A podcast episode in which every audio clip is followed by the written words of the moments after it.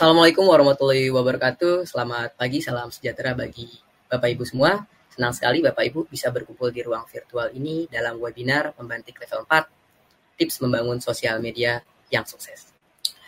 Oke Bapak Ibu, eh, sebelum kita mulai, saya ingin mengingatkan kembali tema besar pada acara kali ini yaitu berbagi inovasi pembelajaran berbasis TIK mewujudkan Merdeka Belajar. Bapak Ibu, kegiatan ini juga dapat bisa Bapak Ibu saksikan di YouTube Kemdikbud, Rumah Belajar, TV Edukasi, dan Radio Suara Edukasi. Sebelum kita memulai, Bapak Ibu, mari kita menganihkan cipta untuk almarhum Hendriawan Diatmoko, Koordinator Pengembang Aplikasi Rumah Belajar. Menginginkan cipta dimulai.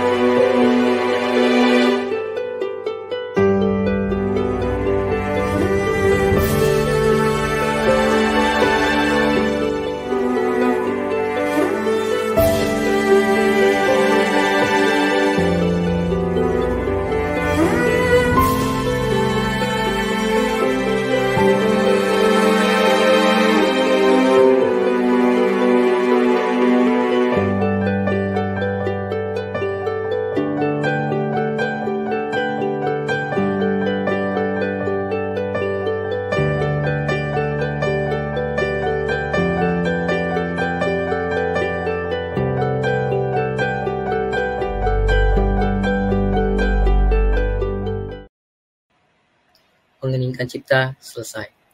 Semoga segala kebaikan almarhum dapat terima, diterima di sisinya. Amin. Oke, Bapak Ibu, um, kembali ingin mengingatkan bahwa pendaftaran dan kehadiran hari ini dapat diakses melalui belajar.kemdikbud.go.id garis miring kuliah umum. Saya ulangi kembali Bapak Ibu, belajar.kemdikbud.go.id garis miring kuliah umum. Kemudian untuk kehadiran hari ini ada di ringkas.kemdikbud.go.id garis miring sosmed.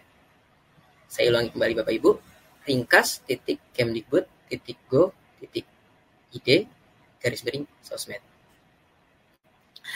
Oh iya, Bapak Ibu juga dapat mengajukan pertanyaan melalui menti.com dengan PIN 994318.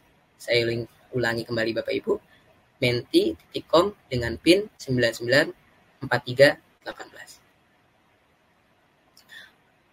Dengan format pertanyaan, spasi nama, spasi nomor handphone. Pertanyaan, spasi nama, spasi nomor handphone. Um, Sebelumnya Bapak Ibu, uh, saya ingin menginformasikan pada hari ini kita akan kedatangan narasumber pakar yaitu Pak Wicaksono, pengelola akun @dorokaku dengan judul Tips Membangun Sosial Media yang Sukses. Dengan saya, moderator Muhammad Arifin, Guru Duta Rumah Belajar Jawa Barat pada Kamis 17 September 2020. Oke, uh, sebelum masuk kepada pembicara, Bapak Ibu, saya sedikit ya ingin memberi profil Pak Wicaksono. Mohon izin ya Pak Wicaksono. uh, Pak Wicaksono lebih dikenal sebagai Doro Kakung di media sosial. Akun Twitternya yang sudah diverifikasi mempunyai lebih dari 260 ribu followers. Lulus dari jurusan Ilmu Komunikasi Universitas Gajah Mada, ia memulai karir jurnalistik di majalah Mode Indonesia, kemudian bekerja di harian Media Indonesia, Tempo, MSN, ID Portal, dan Beritagar titik ID pada tahun 2015-2016. Kini beliau bekerja di Maverick PR sebagai advisor at large. Pak Wicaksono pernah menjadi ketua ajang nasional peserta eh, Pak Wicaksono menjadi ketua ajang nasional pesta blogger pada tahun 2008. Sampai sekarang Pak Wicaksono aktif menjadi trainer komunikasi dan media sosial di lembaga pemerintah dan perusahaan swasta. Baiklah Bapak Ibu, kita sambut narasumber pakar Pak Wicaksono, pengelola akun @dorokakung dengan judul Tips Media Sosial yang Sukses. Pak Wicaksono, Dorokakung, persilakan.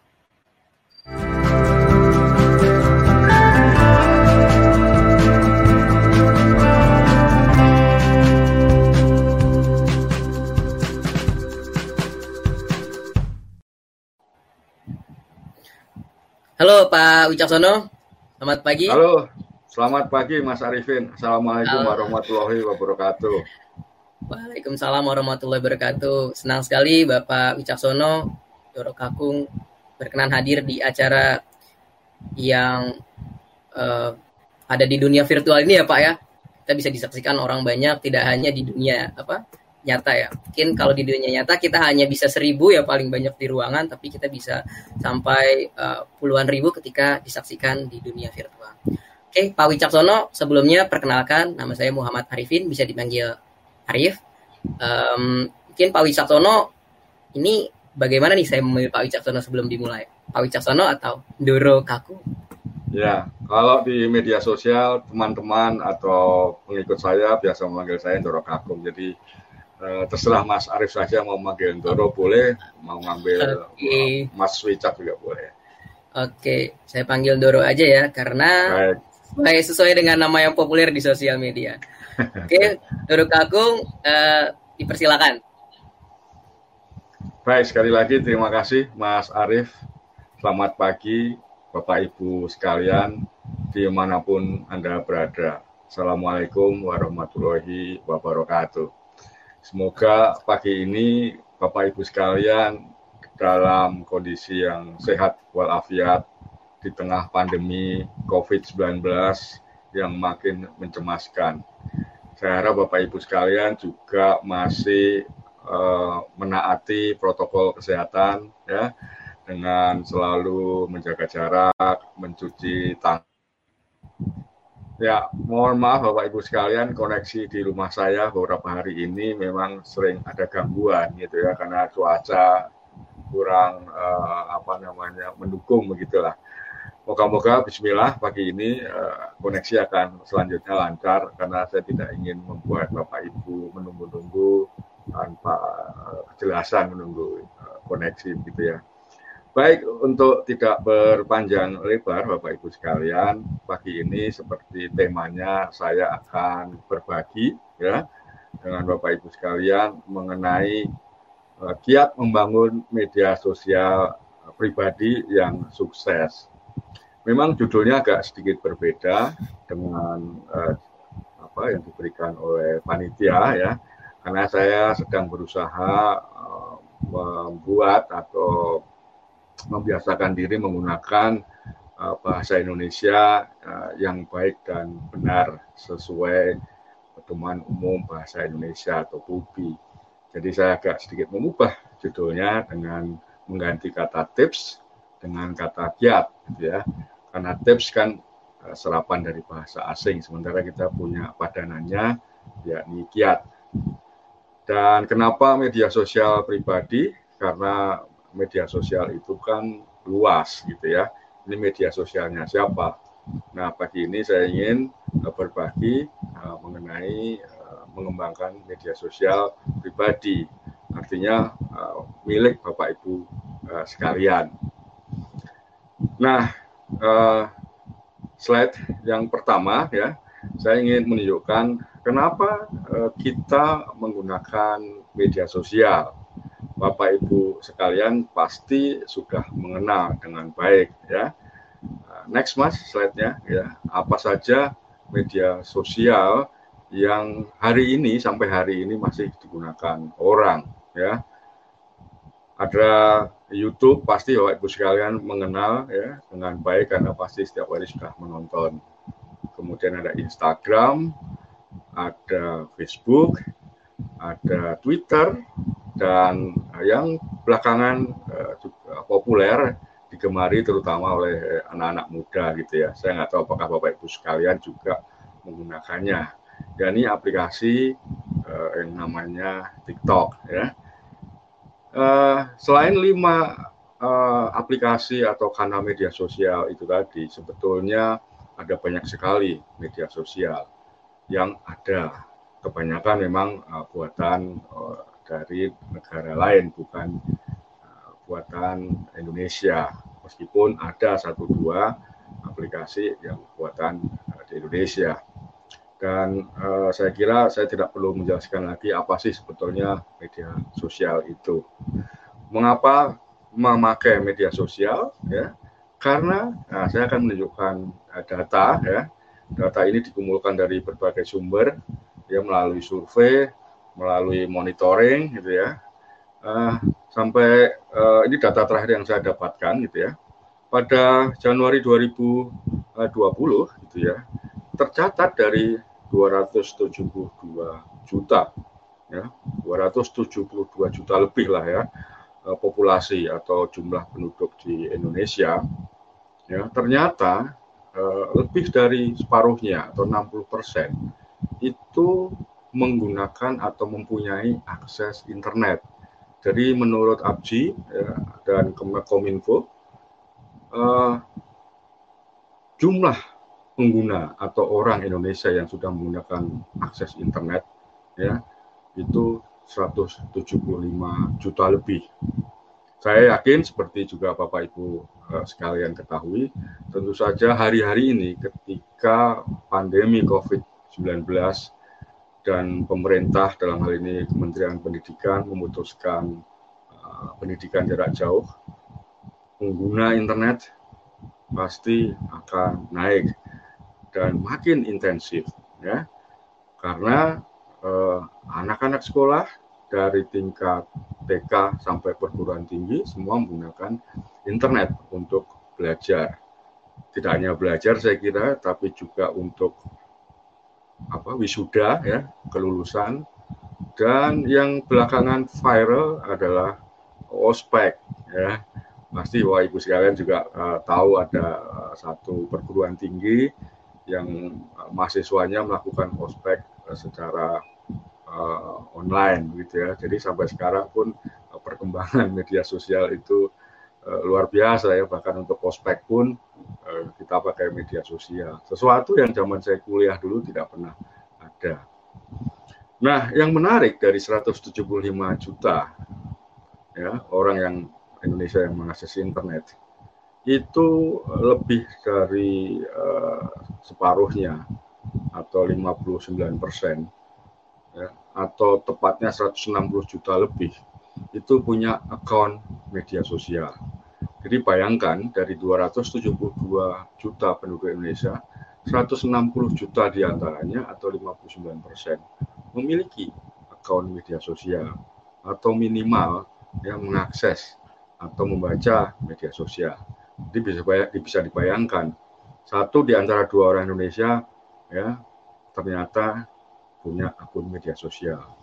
Ya, menarik kan? Nah, ini kenapa kita pagi ini bicara tentang media sosial karena media sosial adalah salah satu medium yang sangat populer di Indonesia. Oke, nah uh, next uh, slide. Saya ingin menunjukkan uh, satu data lagi yang menarik juga dari uh, sekian jumlah pengguna internet di Indonesia, yang ternyata 98 persennya, saya yakin termasuk Bapak Ibu sekalian, itu mengakses internet melalui apa? Melalui handphone. Ya, dari tangan ya, Anda, Bapak Ibu sekalian, juga penduduk Indonesia lainnya, itu mengakses internet dengan handphone. Baik yang jenisnya feature phone atau smartphone yang canggih ya, bisa merekam video, bisa memotret, sekaligus mengunggahnya di media sosial. Jadi sekarang internet ini bukan sesuatu yang asing, ya, terutama uh, di kota-kota besar di provinsi-provinsi Indonesia wilayah barat, gitu ya. Bahkan saking tidak asingnya mereka bisa mengakses internet dari telapak tangan mereka. Nah, berapa lama mereka rata-rata ya menggunakan handphonenya atau smartphone-nya untuk mengakses internet? Menurut data ya dalam sehari rata-rata orang Indonesia itu 4 jam 45 eh, 46 menit ya. Cukup lama nih 4 jam 46 menit. Beberapa orang mungkin lebih ya. Anak-anak muda eh, pelajar-pelajar uh, SMA mahasiswa begitu yang di waktu senggang menggunakan uh, internet begitu ya untuk main game bisa lebih dari 4 jam dalam sehari. Mungkin ada di antara bapak ibu sekalian yang anaknya di rumah dari pagi sampai pagi lagi main game ya game online gitu ya. Nah eh, ada juga tapi ya pasti eh, karena eh, satu dan lain hal gitu ada pengguna internet di Indonesia yang tidak sampai empat jam mengakses ya mungkin hanya satu jam mungkin hanya dua jam gitu ya. Karena mungkin terbatas paket pulsanya atau paket datanya gitu ya. Atau sinyalnya uh, tidak cukup memadai sehingga kalau mau cari uh, sinyal internet harus naik puncak gunung gitu ya. Seperti yang kita lihat di media-media televisi. Nah itu kurang lebih uh, berapa lama ya uh, orang Indonesia mengakses internet lewat uh, handphone. Ya. Loh kan ada yang tidak memakai handphone juga, ada yang mengakses internet dengan laptop misalnya atau PC gitu ya. Berapa lama sebetulnya rata-rata ya eh, orang Indonesia mengakses internet di luar hanya handphone.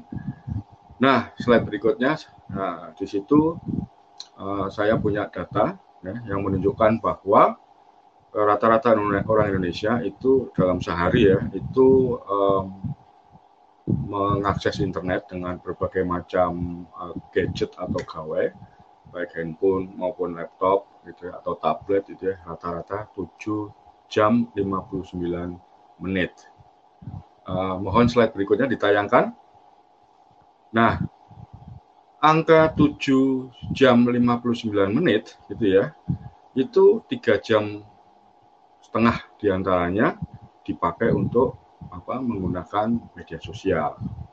Angka ini jauh lebih panjang atau lebih lama dibanding lamanya orang Indonesia ya dalam sehari untuk nonton TV.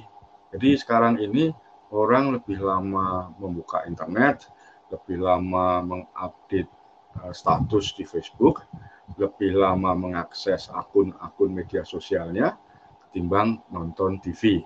Terutama ini di kota-kota besar di Indonesia bagian uh, barat. Yang di timur mungkin tidak selama itu. Tapi kalau di rata-rata ya, orang Indonesia menghabiskan waktu 7 jam, hampir hampir 8 jam lah dalam sehari. Jadi sepertiga hidup orang Indonesia eh, tersambung dengan eh, internet. Ada teman-teman saya, mungkin juga Bapak Ibu sekalian, yang lebih lama mengakses internet, lebih dari 7 jam dalam sehari. Ya. Untuk karena pekerjaan. Berikutnya, uh, saya ingin menunjukkan uh, satu data lagi yang menarik. Ya, tadi uh, data pengguna, jumlahnya pengguna berapa di Indonesia, kemudian uh, berapa lama orang Indonesia mengakses internet dan media sosial. Nah, data ini ya, ini adalah data yang menunjukkan kelompok umur. Siapa saja yang paling aktif menggunakan uh, internet dan media sosial. Kelompok umur berapa sampai berapa.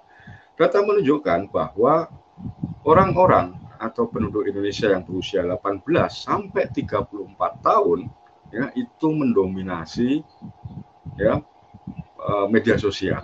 Jadi mayoritas pengguna sosial media sosial di Indonesia itu berusia 18 sampai 34 tahun. Apa artinya ini bagi Bapak Ibu sekalian? Ya, ini artinya Bapak Ibu sekalian sedang kalau menggunakan media sosial itu berarti berkomunikasi dengan kelompok usia ini, gitu.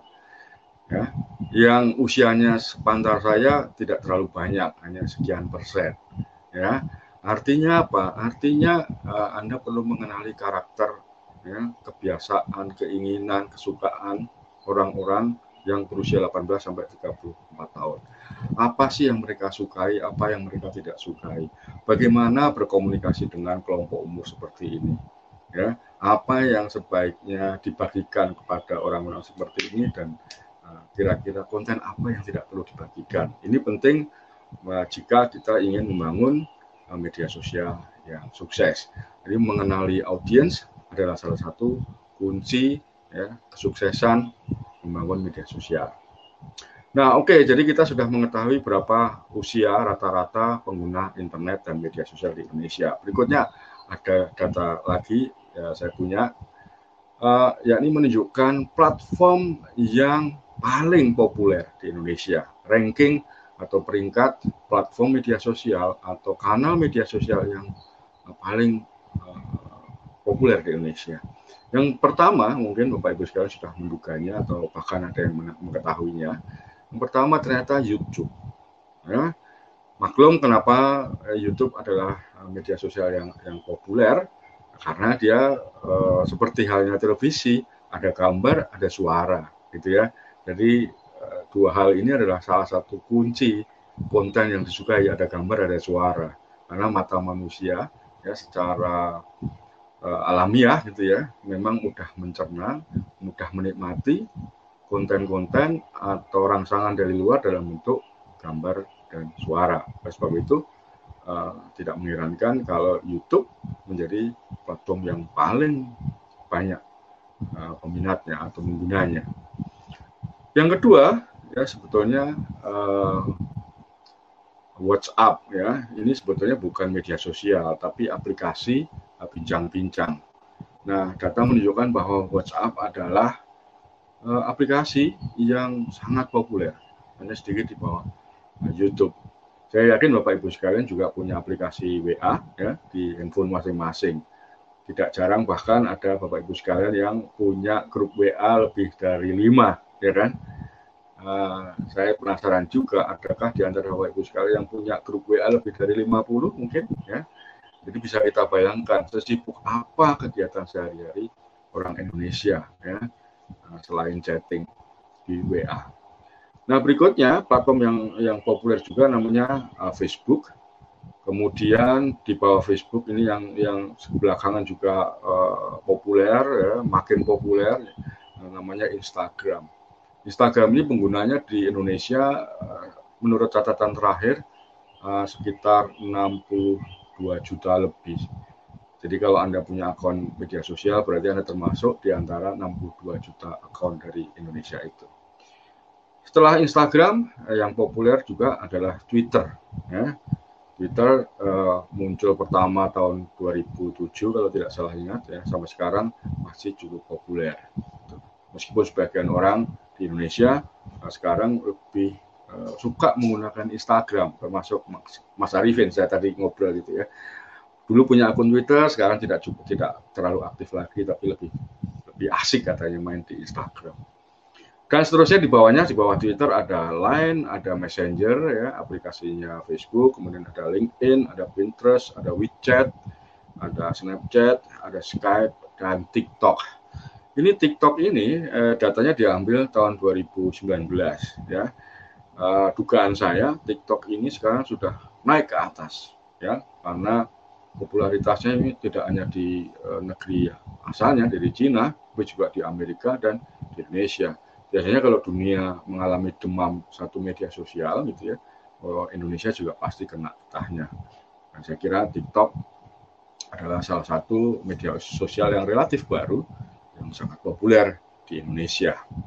Nah demikian Bapak Ibu sekalian uh, data yang saya tampilkan tadi ya uh, menunjukkan betapa media sosial itu uh, sungguh sangat populer di Indonesia. dipakai untuk berbagai macam keperluan ya ada yang untuk berbagai informasi tentang kemacetan tentang bencana alam tentang apalagi ya berita dan seterusnya dan seterusnya ada juga yang memakai media sosial untuk uh, berjualan ada juga yang untuk uh, belajar dan seterusnya. Intinya ya intinya media sosial ini adalah tempat di mana ya orang-orang menggunakannya sebagai media. Ya disebut sebagai we are the media gitu. Nah ya saya ingin menunjukkan slide berikutnya mas. Next we are the media. Artinya apa?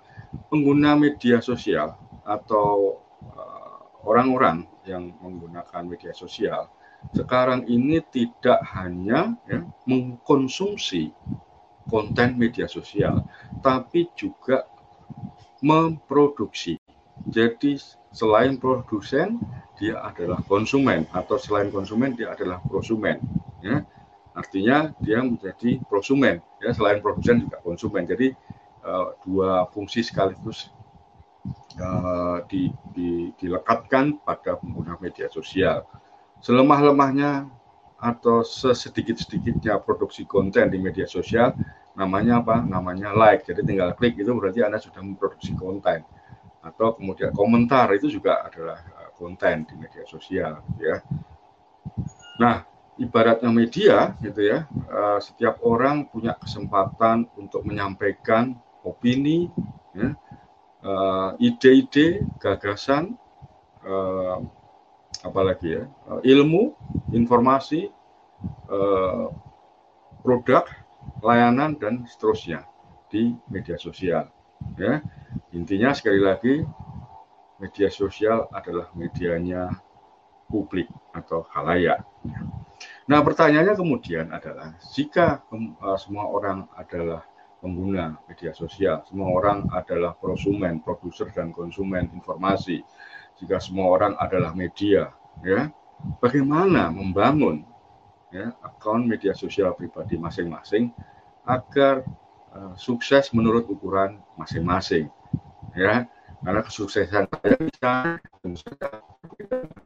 kurang sukses.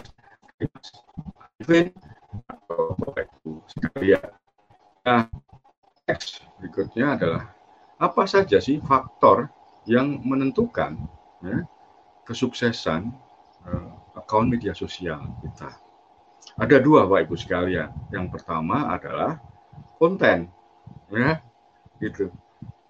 Selain konten, yakni pemasaran atau marketing.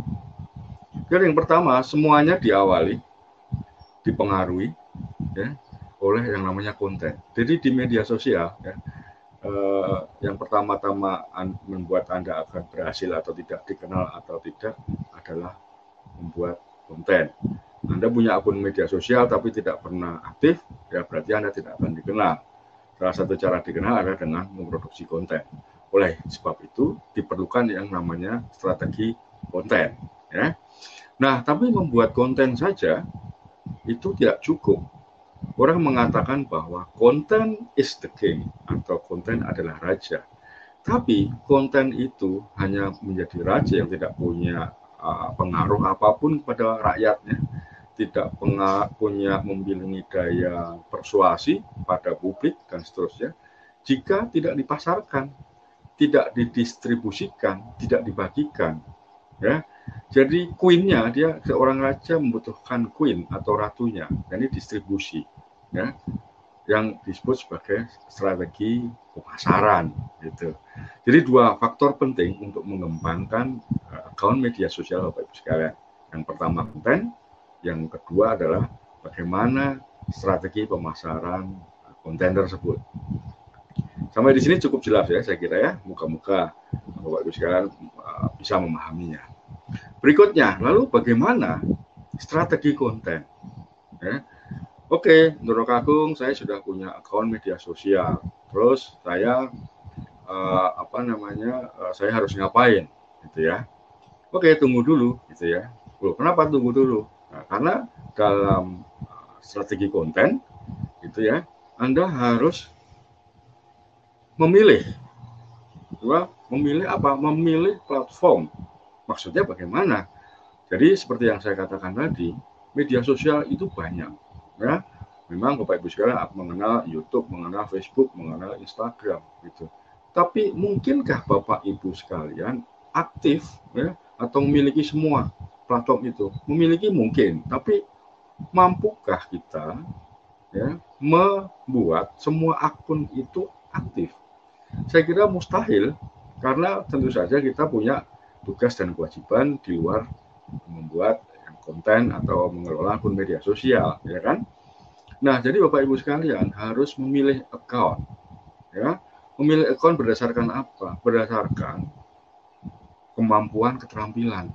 Kalau Bapak Ibu sekalian misalnya lebih terampil menulis, saya menyarankan ya gunakan platform-platform yang mengutamakan teks. Pendek itu di Twitter. Kalau wah saya bisa menulis panjang, ah kalau menulis panjang bisa di blog gitu oh saya bisa menulis, memotret, bikin video juga bisa. Ah kalau begitu pakailah platform YouTube atau Instagram.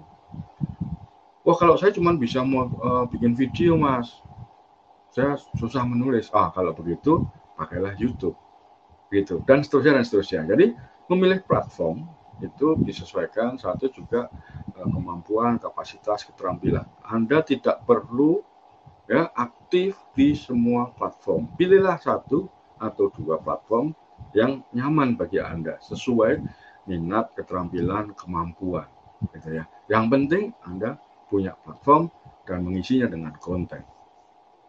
Oke, berikutnya apa strategi konten?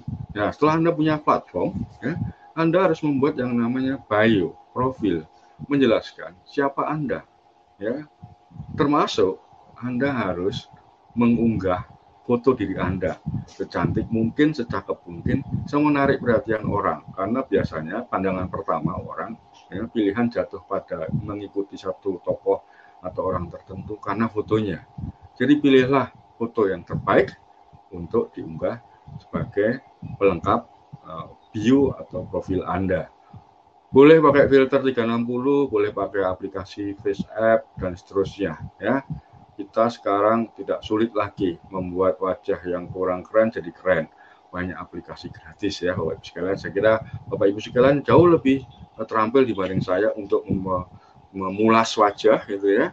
Nah, kalau saya sih udah aslinya begitu wajah saya nah, kurang menarik dan agak menjengkelkan. Jadi ya pasti Bapak Ibu sekalian tahu bagaimana harus memperbaiki wajah ya, foto, profil dengan lebih baik untuk disertakan dalam uh, profil atau bio tadi.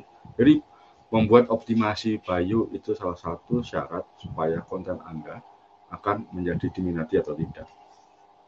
Yang berikutnya, strategi konten. Jadi Bapak Ibu harus ngapain kalau sudah punya akun media sosial? Ya tentu saja mengisinya, ya, mengisinya dengan konten. Jadi Bapak Ibu sekarang harus membuat konten. Kontennya bisa bentuk teks, bisa foto, bisa video, bisa infografik, bisa gabungan uh, semuanya, bisa uh, teks dan foto saja, bisa uh, video saja atau infografik saja dan sedikit teks. Bebas mana yang Bapak Ibu sekalian uh, mampu uh, membuat gitu ya. Yang penting Anda harus memproduksi konten. Ingat, tanpa konten akun media sosial Anda seperti kuburan ya tidak ada orang yang menengok tidak ada orang yang membaca menikmati mengonsumsi dan seterusnya. Jadi konten is the king jadi anda harus membuat konten. Nah oke okay, setelah membuat konten apa yang perlu diperhatikan? Nah ingat tidak semua orang ya itu 24 jam membuka media sosial. Ya ada yang pagi saja atau siang saja atau sore saja setelah pulang kantor gitu ya atau selesai mengajar atau malam hari. Nah, oleh sebab itu Anda harus menentukan jadwal posting atau jadwal mengunggah mengunggah konten. Kalau di Instagram ada yang namanya data insight ya. Data insight itu akan menampilkan jam berapa sih follower kita rata-rata akses uh, membuka aplikasi Instagram. Kapan kebanyakan follower saya sedang online di Instagram. Nah, pada saat ketika follower atau pengikut atau halayak itu semuanya sedang online, saat itulah Anda sebaiknya mengunggah konten. Jadi supaya konten dilihat banyak orang, Anda perlu mengatur atau memperhatikan yang namanya jadwal posting. Gitu ya. Oke. Berikutnya tadi sudah memilih platform yang tepat sudah, kemudian optimasi bio sudah, harus memproduksi konten sudah, membuat jadwal sudah. Berikutnya apa? Berikutnya Anda harus ya, mau tidak mau, suka tidak suka, belajar yang namanya algoritma apa sih algoritma gitu ya. Orang bicara algoritma algoritma gitu ya. Jadi Bapak Ibu sekalian, semua uh, perilaku kebiasaan kita di media sosial itu dicatat oleh yang namanya mesin-mesin, mesin-mesin pintar, artificial intelligence, ya, robot-robot, ya, yang bekerja berdasarkan perintah, ya, perintah oleh siapa yang membuat? Ya, pembuatnya, orang-orang di balik membuat mesin itu. Nah, perintah itulah yang disebut algoritma. Di algoritma inilah yang mencatat pahala dan dosa kita di internet, di media sosial. Apa yang kita sukai akan dicatat oleh algoritma. Ya, nanti apa yang catatan tentang apa yang kita sukai ya akan membuat algoritma merekomendasikan konten-konten yang sejenis gitu. Jadi hidup kita ini sudah uh, dimanjakan oleh algoritma. Kalau misalnya kita menyukai yang namanya pensil alis atau misalnya Anda suka uh, tata rias gitu ya, algoritma akan selalu merekomendasikan konten dan iklan yang berhubungan dengan tata rias atau make up. Ya. Jadi setiap kali Anda membuka aplikasi Instagram, maka yang muncul ya dalam iklan-iklannya yaitu kebanyakan iklan-iklan yang berhubungan dengan hal itu apa yang anda sukai kalau anda menyukai sepatu misalnya ya dengan selalu like semua konten tentang sepatu sering-sering mencari tren-tren sepatu jenis sepatu atau sneaker yang baru misalnya maka setiap kali anda membuka Facebook akan muncul iklan-iklan tentang sepatu ya kalau Anda suka fashion, maka iklan yang muncul namanya atau jenisnya adalah clothing. Ya, brand-brand clothing atau busana dan seterusnya dan seterusnya. Oleh sebab itu, kehidupan kita suka tidak suka, mau tidak mau di media sosial dan internet dicatat, diatur, ya, direkomendasikan oleh yang namanya algoritma. Oleh sebab itu, Bapak Ibu sekalian penting untuk memahami apa sih algoritma ini, apa yang mereka suka, Eh, cara kerjanya seperti apa, ya, apa pengaruhnya bagi konten saya, gitu. Jadi pengaruhnya kurang lebih begini. Kalau tadi saya sudah jelaskan, uh, kalau anda suka sesuatu nanti akan diberi rekomendasi konten atau iklan yang sesuai. Tapi juga algoritma ini ya, salah satunya adalah kalau anda menulis, ya, kemudian anda ingin muncul di halaman pertama Google, anda berarti harus menggunakan kata kunci, keyword, ya tertentu yang selalu diulang sehingga ya nanti setiap kali ada orang mencari kata kunci tersebut tulisan anda yang muncul dalam halaman pertama Google. Ini yang disebut sebagai uh, search engine optimization gitu. Jadi ya konten anda ya sebaiknya anda tidak membuat konten sekedar ya pokoknya motret enggak. Ya pokoknya nulis enggak. Enggak bisa begitu. Termasuk kalau di YouTube ya pokoknya bikin video. Anda harus mengenal yang namanya algoritma. Karena semua platform menggunakan algoritma yang mempelajari interaksi antara pengguna, kebiasaan para pengguna dan seterusnya. Oke, yang terakhir ya, supaya konten kita berhasil adalah ya kalau kita menggunakan yang namanya tanda pakar atau hashtag. Loh, apalagi nih tanda pakar tahu kan ya. Nah, hashtag ini sebetulnya alat distribusi.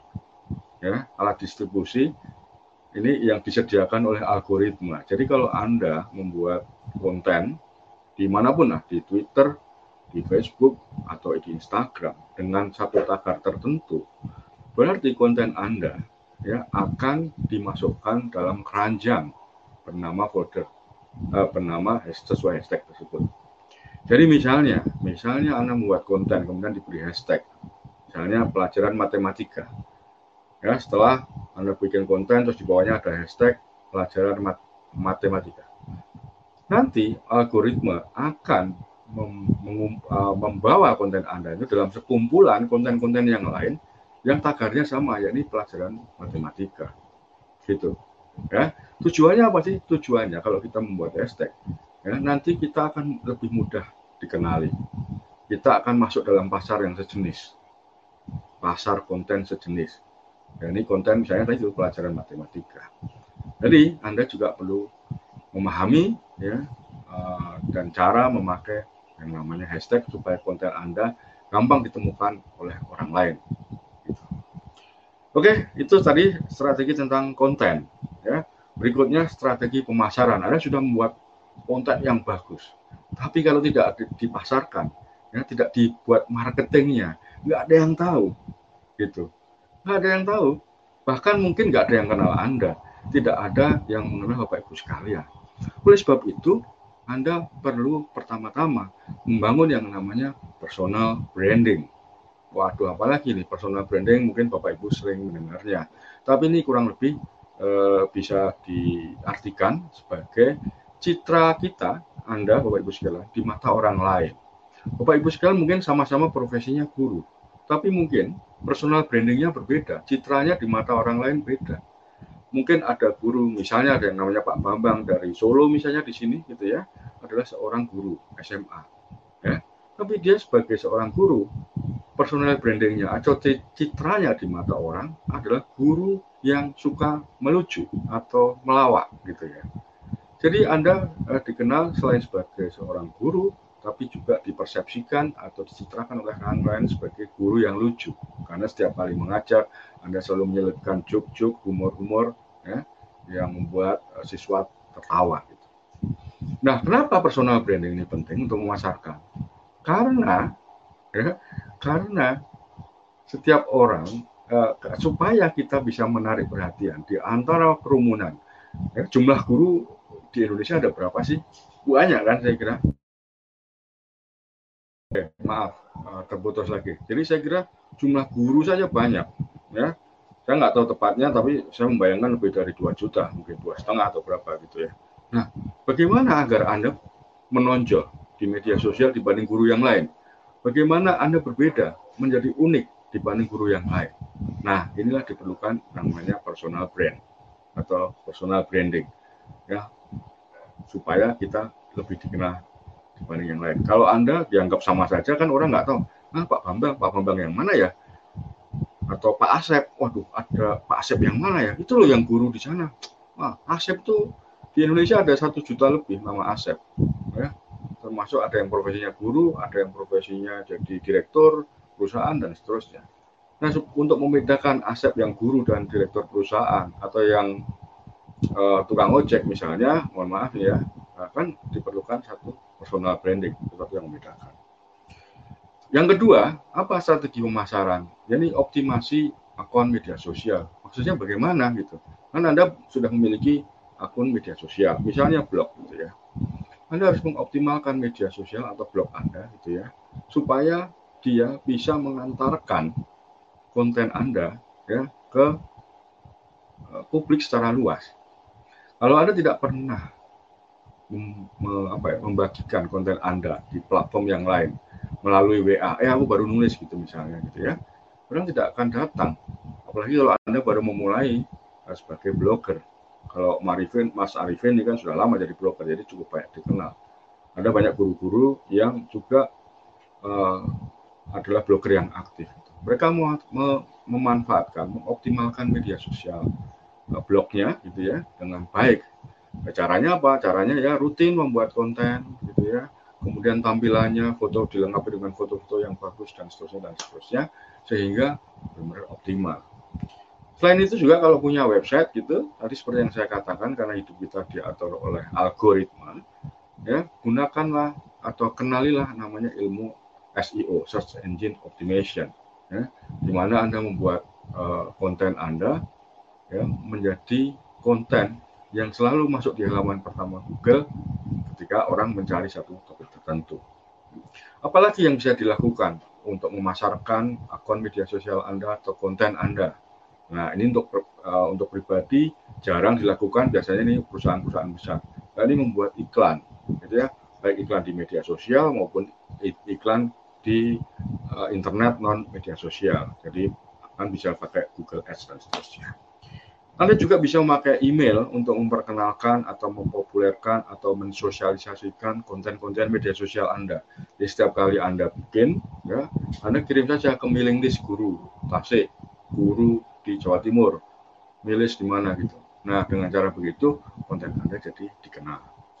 Yang terakhir, ya, salah satu uh, teknik pemasaran untuk media sosial membesarkan akun kita adalah uh, dengan teknik atau cara kolaborasi. Mungkin Anda mengenal dengan istilah lain yakni afiliasi atau affiliate ya. Tapi prinsipnya sama. Apa sebetulnya teknik ini? Jadi teknik ini Anda salah satu contohnya ya. Anda misalnya punya kenalan eh, guru atau kepala sekolah atau eh, anak muda gitu ya yang terkenal eh, di media sosial. Mereka ini disebut sebagai influencer. Nah, kerjasamalah, minta tolong pada dia untuk, eh tolong dong aku punya konten bagus gitu ya. Uh, tolong di diulas kamu mengulas dong aku punya akun Instagram bagus diulas dong kamu tulis dong dan seterusnya gitu. Nah tapi syaratnya syaratnya Anda memang punya punya konten Anda membangun media sosial yang memang layak di sosialisasikan dibantu amplifikasinya gitu. Kalau Anda mengupdate eh, konten aja syarat jarang gitu ya bagaimana kita akan mengajak orang lain untuk kolaborasi. Nah, demikian Bapak Ibu sekalian, dua faktor penting untuk mengembangkan media sosial kita. Jadi punya strategi konten yang bagus dan punya metode pemasaran yang bagus. Oke, berikutnya kemudian secara spesifik saya akan memaparkan 10 uh, hal atau 10 kiat penting untuk membuat media sosial Anda ya menjadi media akun yang populer, yang bisa dipercaya orang, yang bisa diikuti oleh banyak orang, yang bisa menaikkan personal branding Anda dan seterusnya. Apa saja itu kiatnya? Yang pertama, ya, Anda harus punya ya atau Anda harus menetapkan dulu tujuan yang masuk akal. Maksudnya gimana ini gini? Maksudnya gini, setiap orang punya akun media sosial. Kenapa kalau saya tanya kenapa kamu punya akun Instagram? Karena yang lain punya saya punya juga. Oke kamu tujuannya apa untuk oh, tujuannya apa punya akun Instagram? Ya karena orang lain punya saya jadi pengen punya juga. Nah ini tidak spesifik. Jadi nggak akan ke mana-mana gitu. Karena nggak ada tujuan. Seperti halnya kalau ditanya kamu cita-citanya apa e, saya nggak punya cita-cita jadi tujuan hidupmu apa gitu kan sama juga kalau anda punya media sosial anda harus punya tujuan sesederhana apa pun gitu. Karena kalau nggak punya tujuan, ya cuma punya aja gitu, kan jadi tidak tidak ada keinginan, tidak ada motivasi gitu ya, tidak ada strategi untuk membangun. Ya sudah punya aja gitu. Nah, kalau Anda ingin membesarkan akun media sosial, Anda harus punya tujuan. Dan tujuannya harus masuk akal, bisa diraih gitu ya. Ya nggak impossible. Jangan membuat tujuan impossible gitu. Misalnya Anda aku pengen seperti Ronaldo yang punya uh, pengikut di Instagram 15 juta dan pendapatanku sekian miliar dolar. Uh, ya boleh, tapi itu masuk akal nggak ya gitu ya. Daripada ya membuat satu tujuan yang agak ambisius gitu ya, saya menyarankan tujuan itu yang realistis, yang sangat mungkin dicapai. Ya, apa misalnya? Misalnya saya membuat uh, contoh gitu ya, anda punya media sosial karena tujuannya ingin membuat murid-murid Anda mahir pelajaran tertentu, entah bahasa Inggris, matematika, uh, karya, apa pun lah gitu ya. Nggak perlu banyak-banyak, gitu. Mulailah dengan sedikit, seperti mengaji. Mulailah dari alif, ya. Anda meng, uh, tujuan Anda membuat media sosial uh, ingin meningkatkan keterampilan 50 siswa mahir berbahasa Inggris tingkat dasar ya melalui media melalui Instagram. Masuk akal dong ya. Dalam waktu berapa bulan? Tiga bulan enam bulan. Nah dari situ kalau kita punya tujuan kita bisa merancang yang namanya apa tahapan atau planning. Oke tahap pertama adalah mengajarkan apa kalau bahasa Inggris itu. Misalnya tentang uh, kata habis setelah itu grammar dan seterusnya seterusnya. Nah, untuk 10 orang dulu untuk 50 orang. Lama-lama kalau anda sudah uh, apa namanya mahir gitu ya lama-lama dengan otomatis secara organik gitu ya jumlah jumlah orang yang ikut kuliah Anda di Instagram akan bertambah. Ya, jumlah pengikut juga tambah dan seterusnya. Tapi yang penting Anda harus punya tujuan. Kalau Anda nggak punya tujuan mau ngapain sih di media sosial ya nggak akan ke mana-mana yang kedua ya Anda harus menemukan target konsumen atau sasaran Anda siapa sih? Anda akan bicara dengan kepada siapa? Siapa uh, target yang Anda pilih? Kalau ditanya orang, siapa target, target konsumenmu? Semua orang, nggak bisa. Semua orang itu bukan target. Ya. Jadi Anda harus memilih secara spesifik. Misalnya murid-murid di Kerawang saja, ya targetnya misalnya begitu. Jadi murid-murid di Kalimantan ini waktu bukan target Anda. Gitu. Jadi uh, atau murid SMA di Kerawang ya uh, itu target konsumen Anda. Jadi Anda hanya mengajarkan pelajaran untuk uh, murid kelas 3 SMA. Yang masih SMP, SD tentu saja bukan target Anda. Mereka mungkin akan kesulitan ya mengkonsumsi uh, konten Anda karena memang bukan target konsumen media sosial Anda. Eh, jangan khawatir gitu karena memang setiap orang akan menetapkan target konsumen media sosial masing-masing. Ya, ini seperti cara berpikirnya seperti halnya orang memproduksi mobil misalnya.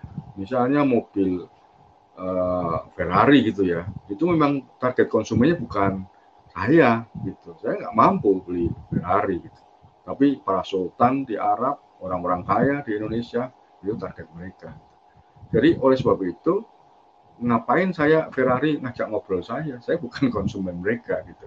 Atau ngapain kok uh, Ferrari gitu ya uh, membuat konten yang saya pahami? Saya bukan target konsumen mereka. Beda ceritanya kalau saya memang target konsumennya Ferrari. Begitu seterusnya. Yang ketiga ya ini penting untuk personal branding. Jadilah diri anda sendiri. Kenapa? Karena orang lain sudah ada yang punya ya jadi anda hanya memiliki diri anda sendiri kalau anda memang guru matematika gitu ya ya apa dan uh, punya minat yang sangat tinggi, punya keterampilan yang sangat baik tentang pelajaran matematika gitu ya, lebih baik sharing soal segala hal yang berurusan dengan matematika gitu. Jadilah diri Anda sendiri. Kalau Anda memang lucu, ya bumbui dengan hal-hal yang membuat orang terhibur. Kalau Anda memang serius, ya sudah, bahasanya serius nggak masalah. Yang penting jadilah diri Anda sendiri. Jangan jadi orang lain, nggak mungkin. Ya, Anda nggak mungkin jadi saya, nggak mungkin. Meniru saya mungkin ya tapi tidak mungkin dari saya. Jadi yang penting jadilah diri sendiri ya. Karena setiap orang itu punya keunikan masing-masing. Kemudian yang keempat ya. Ini sering kali uh, sering jadi pertanyaan mas gimana caranya menambah pengikut? Saya tanya buat apa punya pengikut banyak ya biar keren mas eh, buat apa keren keren belum tentu bermanfaat gitu saya Oke, jadi yang penting di media sosial ini bukan jumlah pengikut, anda, tapi kualitas pengikutnya lebih penting. Ya, lebih penting kita mencari jejaring karena dari jejaring itu kita akan punya kesempatan, peluang meningkatkan keterampilan, mendapatkan peluang eh, dan seterusnya dan seterusnya gitu ya. Ketimbang hanya menambah pengikut. Kalau hanya menambah pengikut atau follower saja, ini sekarang bisa dibeli. Punya uang 100 ribu, Anda bisa dapat 1000 follower. Punya sejuta, Anda dapat 2000 follower atau 10 ribu follower tapi untuk apa? Karena kebanyakan follower yang dibeli itu tidak aktif, ya. Nah ini yang perlu Bapak Ibu sekalian ketahui di media sosial. Yang penting adalah di media sosial kursnya adalah engagement, bukan jumlah pengikut. Anda punya ribuan pengikut, tapi kalau pengikutnya cuma seperti manekin ya, atau boneka yang dim saja nggak ada interaksi, percuma. Gitu.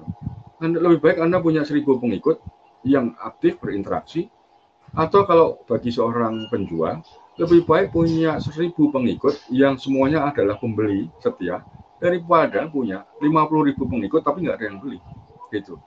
Jadi ya bukan pengikut atau bukan jumlah pengikut yang menjadi tujuan utama. Ya. Oke, yang kemudian uh, tek, uh, kiat yang berikutnya adalah membuat jadwal editorial. Ya ini penting. Nah, diselesaikan tadi di depan saya sudah sampaikan bahwa uh, scheduling itu penting ya, untuk memastikan bahwa konten yang kita buat itu tersampaikan ya, secara luas. ketika orang-orang memang sedang online. Ya, kalau Anda posting konten di Instagram pada pukul 3 pagi, ya nggak, ada yang lihat gitu. Engagementnya lambat, baru 8 jam kemudian atau 5 jam kemudian paling cepat nah, konten Anda akan dilihat. Momentumnya sudah hilang. Jadi penting membuat jadwal. Membuat jadwal editorial, ya merencanakan, itu akan membuat Anda disiplin, terbiasa melakukan perencanaan. Apalagi kalau Bapak Ibu sekalian punya kegiatan yang lain. Gitu. Jadi usahakan misalnya membuat jadwal hari Senin jadwal membuat posting foto misalnya ya. Uh, Selasa apa? Uh, Rebu mungkin bikin kuis. Uh, Kamis bikin polling lima cerita tentang buku yang sedang Anda baca lima tempat uh, mungkin posting tentang Anda sedang uh, liburan di mana dan seterusnya. Dengan merencanakan konten Anda jadi lebih punya kesempatan gitu ya. Anda mengatur uh, ke mana strategi konten Anda. Anda juga uh, tidak akan uh, istilahnya mendadak kehabisan bahan. Mau besok bikin apa ya nggak tahu, nggak punya persiapan. Jauh-jauhan, jauh-jauh hari Anda sudah mempersiapkan akan bikin konten apa, akan lebih gampang. Ini seperti Anda membuat jadwal mengajar lah gitu ya. Minggu ini mengajar kelas berapa saja, materinya apa kan sudah Anda sudah siapkan. Berikutnya yang tidak kalah penting ya, uh, salah satu kiat supaya media sosial Anda jadi keren gitu ya adalah di media sosial itu sebaiknya Anda fokus membantu orang lain ya menyelesaikan masalah. Di dunia ini banyak masalah. Belakangan yang jadi masalah utama orang di seluruh dunia adalah masalah kesehatan karena ada pandemi gitu ya. Sebagai guru, apa yang sebaiknya Anda lakukan untuk membantu orang lain di masa pandemi? Mungkin cara belajar jarak jauh, mungkin uh, menjaga kesehatan ini untuk guru-guru yang berhubungan dengan uh, pelajaran kesehatan dan seterusnya dan seterusnya. Uh, kesampingkan uh, tujuan mengejar jumlah follower, kesampingkan bahwa anda akan menjadi terkenal atau tidak melalui media sosial. Tapi fokuslah membantu orang lain. Kalau Anda fokus membantu orang lain, berarti Anda akan fokus membuat konten yang informatif yang punya nilai, bukan konten yang hanya mencaci maki, hanya mengkritik tanpa memberi solusi, dan seterusnya. Anda akan fokus membuat konten positif yang akan membuat orang terbantu menyelesaikan masalahnya, mendapatkan jawaban, mendapatkan solusi, dan seterusnya. Nggak mikir yang lain. Ya. Jadi fokus membantu orang lain. Berikutnya, yang tidak kalah penting, mentang-mentang sudah punya media sosial, sudah bikin konten, terus ya sudah, biarkan orang nge-like atau memberi komentar. Dan tidak begitu. Media sosial bukan majalah dinding atau koran dinding, di mana kalau dibaca terus yang nulis diam saja, nggak perlu berinteraksi. Bukan. Namanya saja media sosial, gitu ya. Anda harus bersosialisasi. Caranya berinteraksi dengan halayak kalau ada orang memberi komentar, ucapkan terima kasih atau sampaikan bahwa apakah ada hal yang bisa dibentuk atau yang belum jelas dan seterusnya dan seterusnya. Anda juga perlu memberi apresiasi kepada orang lain ya yang sudah membuat konten. Ya, kalau Anda punya akun Instagram, sering-seringlah memberi like orang lain. Jangan cuma nunggu di like orang gitu. Bagaimana orang akan memberi apresiasi kalau Anda tidak pernah bersedekah like dan seterusnya. Berkomentarlah, berikan komentar yang yang yang positif, yang berkualitas. Jangan hanya komentar-komentar julid atau judes lidah. Ya, kalau melihat ada artis pakai baju yang agak ketat, jangan katakan bahwa ah badannya ternyata gendut, banyak lipat-lipat. Jangan begitu, gitu. Jadi kurang kurang pantas. Apalagi anda sekalian adalah bapak dan ibu guru, anutan dari murid-murid anda.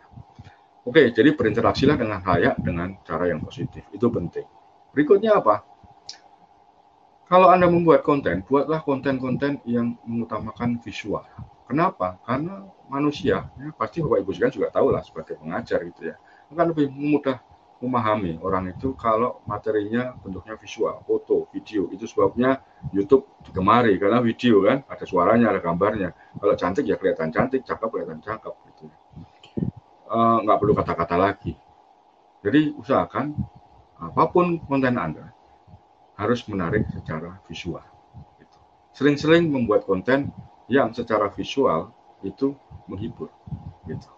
Berikutnya, nah ini yang penting, ini berkaitan dengan pemasaran. Kiat supaya akun Anda itu dikenal adalah dengan mempromosikan diri sendiri. Kalau bukan orang, kalau bukan anda yang mempromosikan siapa gitu, ya.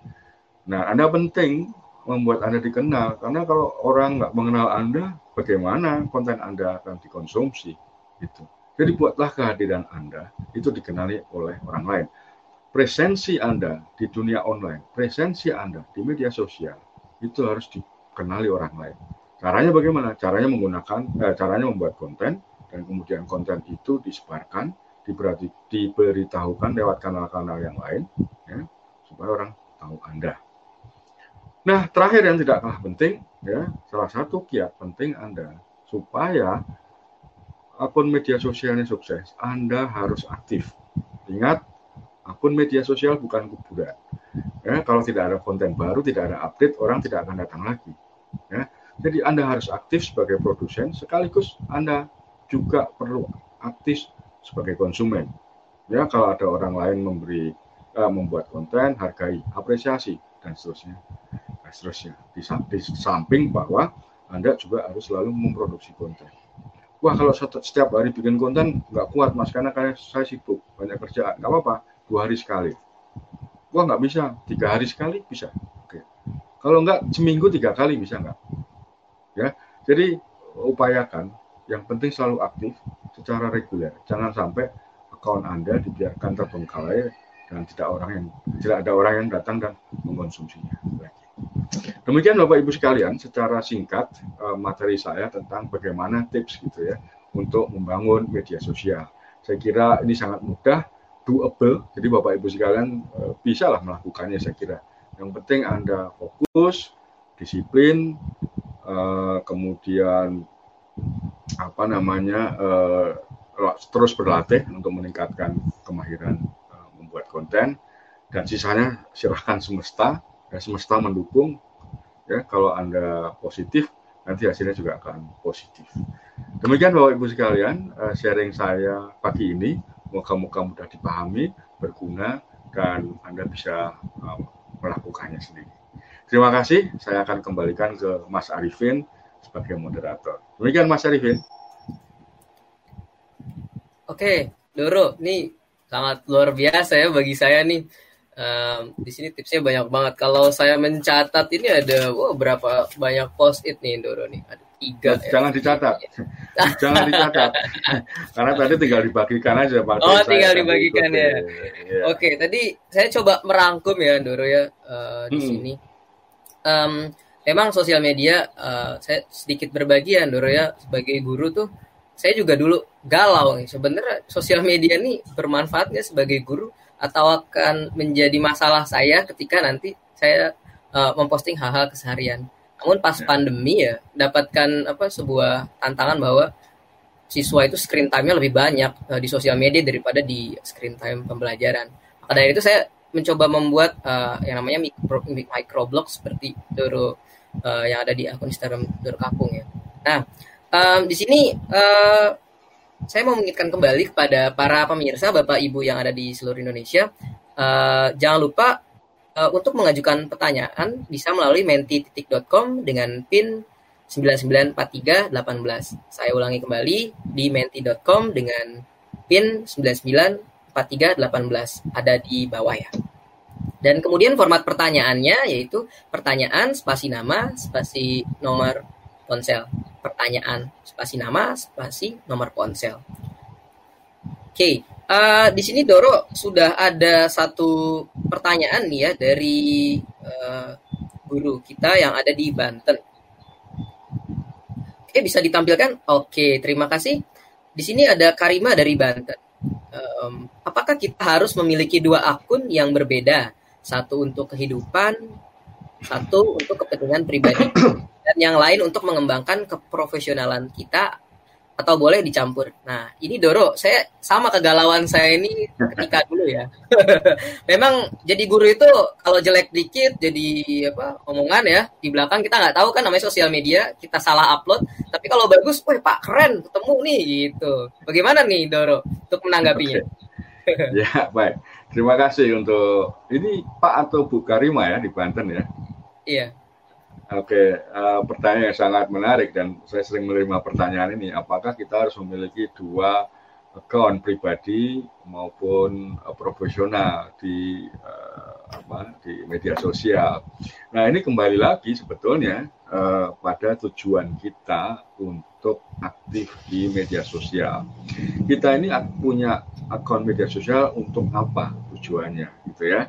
Kalau untuk keperluan pribadi, ya hanya untuk ya media sosial adalah tempat saya menyimpan semua catatan perjalanan hidup saya, pengalaman saya pernah di mana, foto-foto saya, jadi sebagai album kenangan gitu ya, ya nggak apa-apa gitu.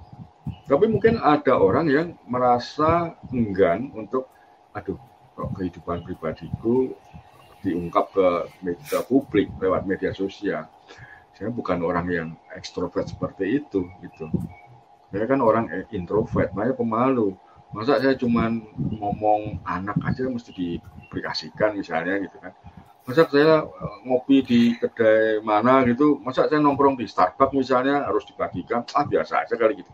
Terserah jadi bebas mana yang nyaman bagi anda. Kalau anda memang uh, tidak ingin diungkapkan atau mengungkapkan kebiasaan anda sehari-hari kehidupan anda sehari-hari di media sosial sebaiknya anda membuat akun profesional saja sebagai guru misalnya ya atau sebagai makeup artis atau sebagai artis atau sebagai pelukis atau sebagai profesi apa pun. Nah, di akun media sosial profesi itu Anda membagikan konten yang berhubungan dengan profesi. Gitu. Kalau kemudian Anda adalah orang yang saya ini berbagi yang ekstrovert, saya senang berbagi apa pun yang saya punya, termasuk kehidupan saya pribadi. Tapi saya juga ingin berbagi ilmu, keterampilan, dan seterusnya. Nah, sebaiknya Anda membuat dua account. Account pribadi, yang memang isinya pribadi, dan account profesi. Kenapa nggak dicampur? Ya, supaya apa tadi pro? Nah, ingat ya, personal branding. Anda punya akun Instagram pribadi, misalnya Karima, Karima, ya itu isinya yang uh, pokoknya ya kehidupan pribadi Anda lah ya. Aktivitas dengan pasangan, dengan keluarga, atau kalau masih lajang misalnya, uh, piknik di mana dan seterusnya, nggak masalah, itu akun pribadi. Ya. Tujuannya hanya untuk memamerkan kegiatan pribadi. Tapi kalau Anda juga ingin punya akun yang isinya tentang berbagi tentang eh, pengetahuan tertentu, ya bikin lagi. Misalnya Karima Guru misalnya, misalnya ya, atau apa pun lah Anda yang pilih. Nah, di situ Anda benar-benar hanya kontennya isinya adalah hal-hal yang berkaitan dengan profesi. Itu. Kenapa tidak diacamur adukkan? Supaya orang tidak bingung. Ingat ya, konsistensi, ya, identitas yang jelas itu harus Anda sampaikan secara jelas juga untuk membangun yang namanya personal branding. Ingat, semua brand itu hanya punya satu identitas. Ya, misalnya nih, misalnya. Kopi kenangan saya nyebut merek misalnya kopi kenangan. Ya dia hanya jual kopi. Gitu. Dia nggak jual teh tidak nggak jual apa jus alpukat tidak jual jus durian. Namanya aja kopi kenangan ya jualannya kopi gitu. Ya nah muka-muka penjelasan singkat ini bisa dipahami jadi anda bebas menentukan mau punya akun pribadi boleh mau punya dua juga boleh yang penting jangan dicampur adukkan ya ingat kopi mantan hanya jual kopi, tidak jual mantan. Ya, terima kasih. Silakan Mas Arifin. Oke, menarik sekali penjelasan yang sudah apa dipaparkan oleh Pak Wicaksono ya, Doro ya. Ini memang menjadi apa polemik juga dulu di saya tadi sudah bercerita ya. Bagaimana nih Bu Karima? Semoga bisa ya, menyikapi hal tersebut. Kalau saya sendiri uh, satu saja cukup Doro kayaknya uh, posting yang positif-positif saja, yang negatif saya perbaiki insya Allah. Oke, okay, uh, eh, kita Doro Kakung, kita akan masuk ke pertanyaan sesi Zoom ya. Di sini sudah menunggu dengan Bapak Nur Zaman dari Jawa Barat. Nah, uh, Doro perlu diketahui ini adalah seribu guru uh, yang mengikuti uh, pembelajaran berbasis TIK sudah pada level 4. Berarti levelnya tahap berbagi nih, Doro. Nah, kita berbagi ini guru ini uh, membagikan uh, best practice-nya uh, konten yang dibuatnya itu kan perlu menggunakan media sosial. Nah, mungkin pertanyaannya akan sekitar itu. Gimana di Zoom? Apakah sudah masuk Pak Nevi Nur Zaman? Tes suara? Halo? Ya, Pak. Ah, sudah masuk. Oke, oke, oke. Uh, ya, mungkin Halo, perkenalan dulu Pak Nevi. Ya. Ya, dipersilakan. Ya. ya. teman sahabat rumah belajar peserta pembatik level 4 dari Provinsi Jawa Barat. Ya, baik. Mungkin ya. Ada pertanyaan untuk Doro Kakung ya, Pak Wicaksono. Tadi terkait materi yang ada di slide itu untuk kita sebagai seorang pendidik dalam berbagi di media sosial itu ada yang namanya konten dan pemasaran. Nah, tapi yang saya ditanyakan lebih bagaimana cara mengatasi konten-konten negatif nih Pak, seperti ada bullying atau perundungan, terus ada prank-prank yang negatif, bahkan ada terjadi perkelahian di media, media sosial yang berujung pembunuhan, Pak. Nah, cara mengatasinya bagaimana terutama untuk menyampaikan ke peserta didik supaya tidak menonton konten tersebut. Karena di media sosial justru konten-konten negatif itu lebih cepat ke up-nya Pak ketimbang yang positif-positif. Itu mungkin pertanyaannya. Oke. Baik, terima kasih Pak Nur Zaman. Pertanyaan sangat uh, menantang ini buat saya. Baik sekali pertanyaannya. Uh, nah, saya kembali ingin mengembalikan apa namanya pemahaman kita pada bahwa yang namanya media sosial, internet itu kurang lebih sama dengan kehidupan kita sehari-hari gitu ya. Jadi pertanyaan Bapak tadi, bagaimana kita menghadapi uh, atau bagaimana kalau ada konten-konten yang negatif? Itu sama dengan bagaimana kalau ada tindakan-tindakan negatif dalam kehidupan nyata, misalnya ada pembunuhan, ada pemerkosaan, ada kecelakaan lalu lintas. Bagaimana sikap kita, gitu ya? Nah, saya ingin menyarankan Bapak Ibu sekalian itu bersikap sesuai saya penganut stoa atau stoisme. Jadi saya uh, lebih lebih fokus pada mengendalikan apa yang saya bisa kendalikan dan tidak mengendalikan apa yang saya tidak bisa kendalikan. Misalnya apa? Bagaimana perilaku saya di jalan raya, saya bisa mengendalikan. Jadi saya akan taat pada aturan lalu lintas tidak melanggar. Tapi saya tidak bisa tidak bisa mengendalikan perilaku orang di jalan raya, ya, gitu. Jadi yang bisa kita kendalikan adalah diri kita dan perilaku kita, termasuk respon kita, ya gitu. Di media sosial, kalau ada orang membuli, gitu ya, kita tidak mungkin, ya, membuat dia tidak akan membuli, nggak mungkin. Itu di luar kendali kita. Yang bisa kita lakukan adalah sebaiknya kita mengendalikan respon kita terhadap bullying itu, betul tidak? Ya, Kemudian, bagaimana supaya ya mengurangi konten-konten yang hoax, yang menghasut? Satu-satunya cara adalah membanjiri internet, membanjiri media sosial dengan konten-konten buatan Pak Nur Zaman yang positif bermanfaat buat orang lain. Itu.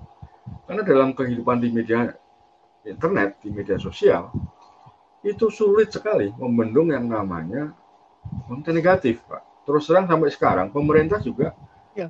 nyaris tidak mungkin menghapus konten negatif itu 100%. Konten pornografi misalnya, ya. Pemerintah lewat Kominfo punya teknologi yang namanya ICE ya, yang dia mengcrawling gitu ya dan memblokir konten pornografi. Tapi setiap hari ditutup satu muncul 10, ditutup 10 muncul 100 gitu. Nah, salah satu cara yang lebih efektif adalah kita membanjiri ya, konten-konten yang positif, yang bermanfaat. Tantangannya adalah bagaimana Bapak Ibu sekalian membuat konten yang jauh lebih menarik ketimbang konten-konten yang negatif. Itu tantangannya, gitu. saya, Bapak, Ibu sekalian, gitu ya, tentu saja punya kesempatan yang sama untuk ya mengakses konten negatif. Tapi kenapa kita memilih mengakses konten positif? Kenapa, Pak? Saya kembalikan pertanyaan pada Bapak Ibu sekalian. Ya sekali dua mungkin kita masih mengkonsumsi konten negatif, ya nggak mungkin dihindari. Tapi saya pribadi terus terang, saya lebih suka mengkonsumsi berita-berita yang positif, berita yang membuat saya lebih terinspirasi, membuat saya lebih bersemangat hidup, lebih bisa membuat saya menyelesaikan banyak masalah. Ketimbang saya mengkonsumsi konten-konten yang membuat saya jadi marah-marah membuat konten-konten apa mengkonsumsi konten-konten yang membuat saya stres membuat saya tidak punya harapan hidup gitu. Nah oleh sebab itu satu itu memang dipengaruhi oleh pendidikan masing-masing uh, konsumen di internet dan media sosial ya. Tapi juga kalau kita memberi bisa menghasilkan konten positif yang jauh lebih menarik dari konten-konten pornografi misalnya pasti konten kita akan lebih laku. Di YouTube misalnya, ya, Anda bisa melihat banyak youtuber-youtuber ya yang kontennya positif, yang juga populer ketimbang uh, youtuber-youtuber yang hanya membuat konten negatif. Jadi kuncinya menurut saya, buatlah konten positif sebanyak-banyaknya dan Bapak Ibu sekalian pasti punya peluang, kapasitas, keterampilan untuk membuat eh, konten yang positif dan Anda punya peluang akan didengarkan karena adalah panutan, digugu dan ditiru ya oleh para siswa gitu. Moga-moga jawaban saya menjelaskan ya Pak Nur Zaman. Terima kasih.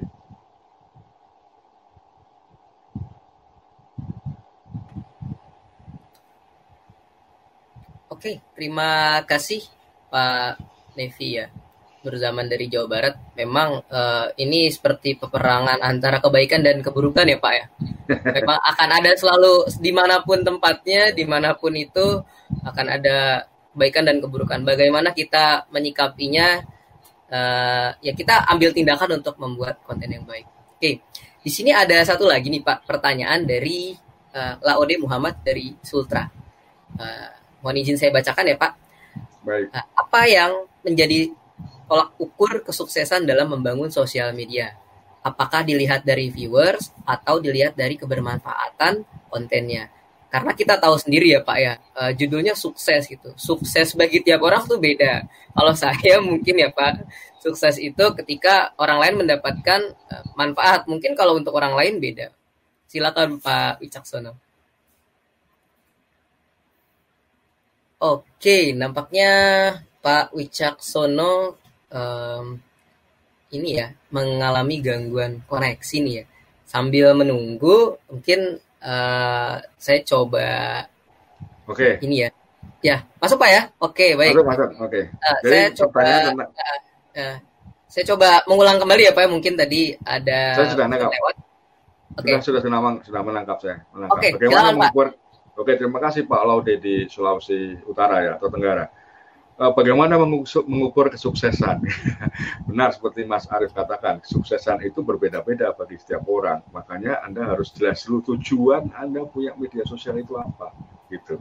Kalau Anda, tujuan Anda punya media sosial itu ingin membuat 100 orang siswa mahir berbahasa Inggris, dan kalau itu sudah tercapai, berarti Anda sukses. Gitu. Jadi Anda harus menetapkan tujuan dulu kalau tidak mengetahui tujuannya, nah bagaimana kita bisa mengukur kesuksesan? Kesuksesan harus bisa diukur. Ya. Tujuan juga harus atau target itu harus diukur. Kita mau ke mana gitu? Misalnya tujuan kita ke Jakarta, berapa jam? Lima jam, misalnya. Dari mana? Dari uh, Semarang naik jalan uh, naik mobil pribadi bisa diukur. Mengukur kesuksesannya gimana? Mengukur kesuksesannya kalau anda sampai ke Jakarta lima jam dari Semarang, berarti anda sukses ya. Tapi kalau Anda nggak punya tujuan, ya, bagaimana bisa diukur? Anda pertama-tama harus punya tujuan, gitu. Ya. Terima kasih Pak Laude. Oke, okay, uh, eh, ya setuju sekali yang disampaikan Doro ya, bahwa memang kalau sukses itu diukur dari tujuan kita apa. Mungkin kesuksesan tidak bisa 100% namun ada capaian 80, 70 itu menjadi catatan sukses bagi pribadi masing-masing. Oke, Doro, uh, berlanjut ke pertanyaan selanjutnya. Ini ada dari Claudi Tumembo. Selama COVID, pembelajaran sering menggunakan WhatsApp. Bagaimana kiat bagi guru agar dapat memaksimalkan dan menyediakan konten yang cocok dalam pembelajaran menggunakan WhatsApp. Ini yang tadi media sosial ya bukan media sosial sebenarnya Doro ya, tempat berbincang ya. ya. Yang paling populer. Ini kan paling sederhana Doro karena setiap orang pasti punya WhatsApp. Mungkin Doro bisa yeah. berbagi cerita. Oke. Okay. Terus terang terima kasih Mbak uh, Ibu Claudi ya. Ibu Claudi di mana nih? Di Sulawesi ya? Manado mungkin. Mungkin, Pak. Oke. Okay. Ya, oke. Okay. Memang uh, belajar melalui apa pelajar jarak jauh melalui WhatsApp itu sangat menantang. Kenapa menantang? Karena uh, tidak semua orang, terutama orang-orang yang ber, sudah berusia seperti saya gitu ya, itu apa namanya uh, betah mengetik panjang, capek jempolnya gitu ya. Untuk anak-anak muda mungkin terbiasa gitu. Nah, bagaimana caranya menyiasati tantangan itu? Yang pertama, Anda bisa membuat voice note sebetulnya. Di WhatsApp, di WhatsApp kan ada voice note. Jadi Anda bisa menyampaikan materi itu dipotong-potong sesuai voice note. Itu seperti kita bikin podcast lalu disebarkan. Nanti uh, respons dari murid gitu bisa lewat voice note bisa diketik. Tapi jawaban anda bikin voice note.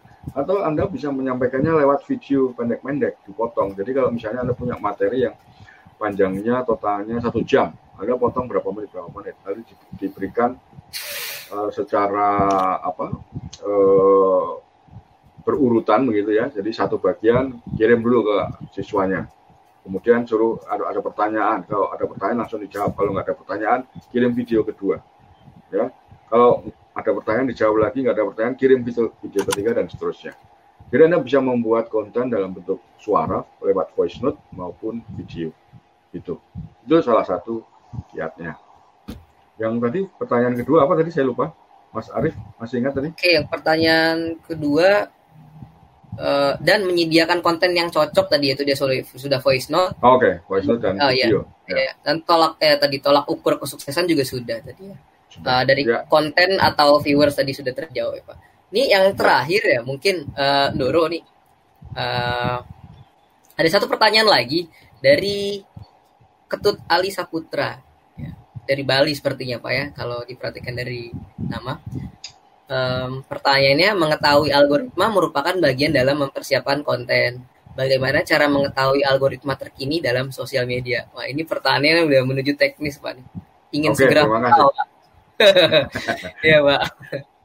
Oke, bagaimana cara mengetahuinya? Cara yang paling mudah ikutin akun saya ya di Instagram karena saya akan membak sering kali membagikan di sana juga ada beberapa konten uh, yang membahas soal algoritma. Tapi kalau uh, tidak tidak tertarik mengikuti akun saya, Anda bisa mendapatkan sumber-sumber yang lain. Nah, Anda bisa googling gitu ya, tentang algoritma Instagram. Bahkan uh, Instagram juga punya blog yang menjelaskan tentang cara kerja cara kerja algoritmanya Instagram. Uh, begitu juga uh, algoritma dari platform yang lain. Jadi di internet tersedia banyak bahan uh, atau sumber bacaan, rujukan ya, di mana Anda bisa uh, mengetahui apa itu algoritma perbedaan satu algoritma dengan algoritma yang lain karena setiap platform punya algoritma yang berbeda juga gitu. Nah, saya kira kalau mau membahas mengulas soal algoritma waktunya tidak cukup ini ya. Karena platform aja ada banyak sekali gitu. Uh, tapi intinya, intinya ya, algoritma itu seperti yang saya tadi sudah ungkapkan adalah uh, apa namanya uh, mesin yang mencatat Eh, interaksi kita, kebiasaan kita di media sosial. Lalu berdasarkan uh, catatan itu, algoritma akan menyodorkan hal-hal atau merekomendasikan hal-hal uh, yang kita sukai gitu, untuk meningkatkan interaksi kita dengan halayak. Gitu kurang Pak Ketut. Di Bali saya kira pas ini atau orang Bali yang tinggal di luar Bali. Begitu Mas Arifin. Oke, terima kasih jawabannya ya Pak. Memang mengenai algoritma ini sedikit teknis ya Pak, tidak bisa dijawab 5 sampai 10 menit. Tapi saya juga uh, mengikuti akun uh, Doro Kakung ya di Instagram, di Twitter, namun sekarang saya lebih aktif di Instagram. Ada sedikit pembahasan di sana yang baru saya baca, mungkin akan lebih banyak lagi. Memang ya untuk belajar kita lebih mudah ya Pak ya, eh, mengetik algoritma Instagram itu bisa membaca mendapatkan banyak tips dari sana. Oke, uh, mungkin itu pertanyaan terakhir ya Pak dari uh, saya. Um, mungkin saya akan bacakan simpulan, kemudian uh, mohon izin Bapak nanti memberikan uh, satu dua kalimat ya untuk closing. Oke, uh, terima kasih kepada para peserta hadirin di seluruh Indonesia, khususnya Bapak Ibu Guru. Uh, mungkin bisa saya simpulkan tadi yang paling utama adalah bagaimana uh, apa ya per eh, pertarungan kita antara konten bahat konten jahat dan konten baik di sosial media. Yang kedua yaitu uh, tadi ada konten is the king ya pemasaran ya is the queen. Uh, mungkin saya menyimpulkan dari situ saja ya Bapak Ibu guru karena memang uh, tadi banyak sekali namun dua poin itu yang paling penting. Uh, closing dari Pak Caksono, Dor Kakung dipersilakan. Baik, uh, terima kasih. Jadi kalau dari saya, uh, saya hanya ingin mengulang kembali bahwa media sosial adalah uh, platform yang sangat potensial untuk membantu Anda berbagi informasi pengetahuan kepada halayak. Nah, untuk membantu uh, Anda meraih tujuan menyebarkan informasi, Anda harus membuat strategi konten dan memasarkan konten tersebut. Yang penting adalah Anda harus selalu aktif membuat konten uh, supaya kehadiran Anda dikenali di media sosial. Demikian Mas Arifin. Terima kasih uh, Doro Kakung atas paparannya, tanya jawabnya dan sesi berbagi pada siang pada pagi menjelang siang hari ini. Uh, nampaknya Pak Caksono atau Doro Kakung juga. Oh, kembali lagi. Oke. Oke, Pak. Uh, mari kita tutup bersama ya, Pak ya. Uh, terima kasih kepada seluruh panitia, uh, guru yang ada di Nusantara dan khususnya pada Pak Wicaksono sudah berbagi bagaimana menjadi seseorang yang sukses di sosial media ya, Pak ya. Oke, terima kasih. Uh, selamat siang. Assalamualaikum warahmatullahi wabarakatuh. Kembali ke panitia. Terima kasih juga ya, dari Pak. saya. Ya, Pak. Sampai jumpa lagi. Muka-muka materi ini bermanfaat.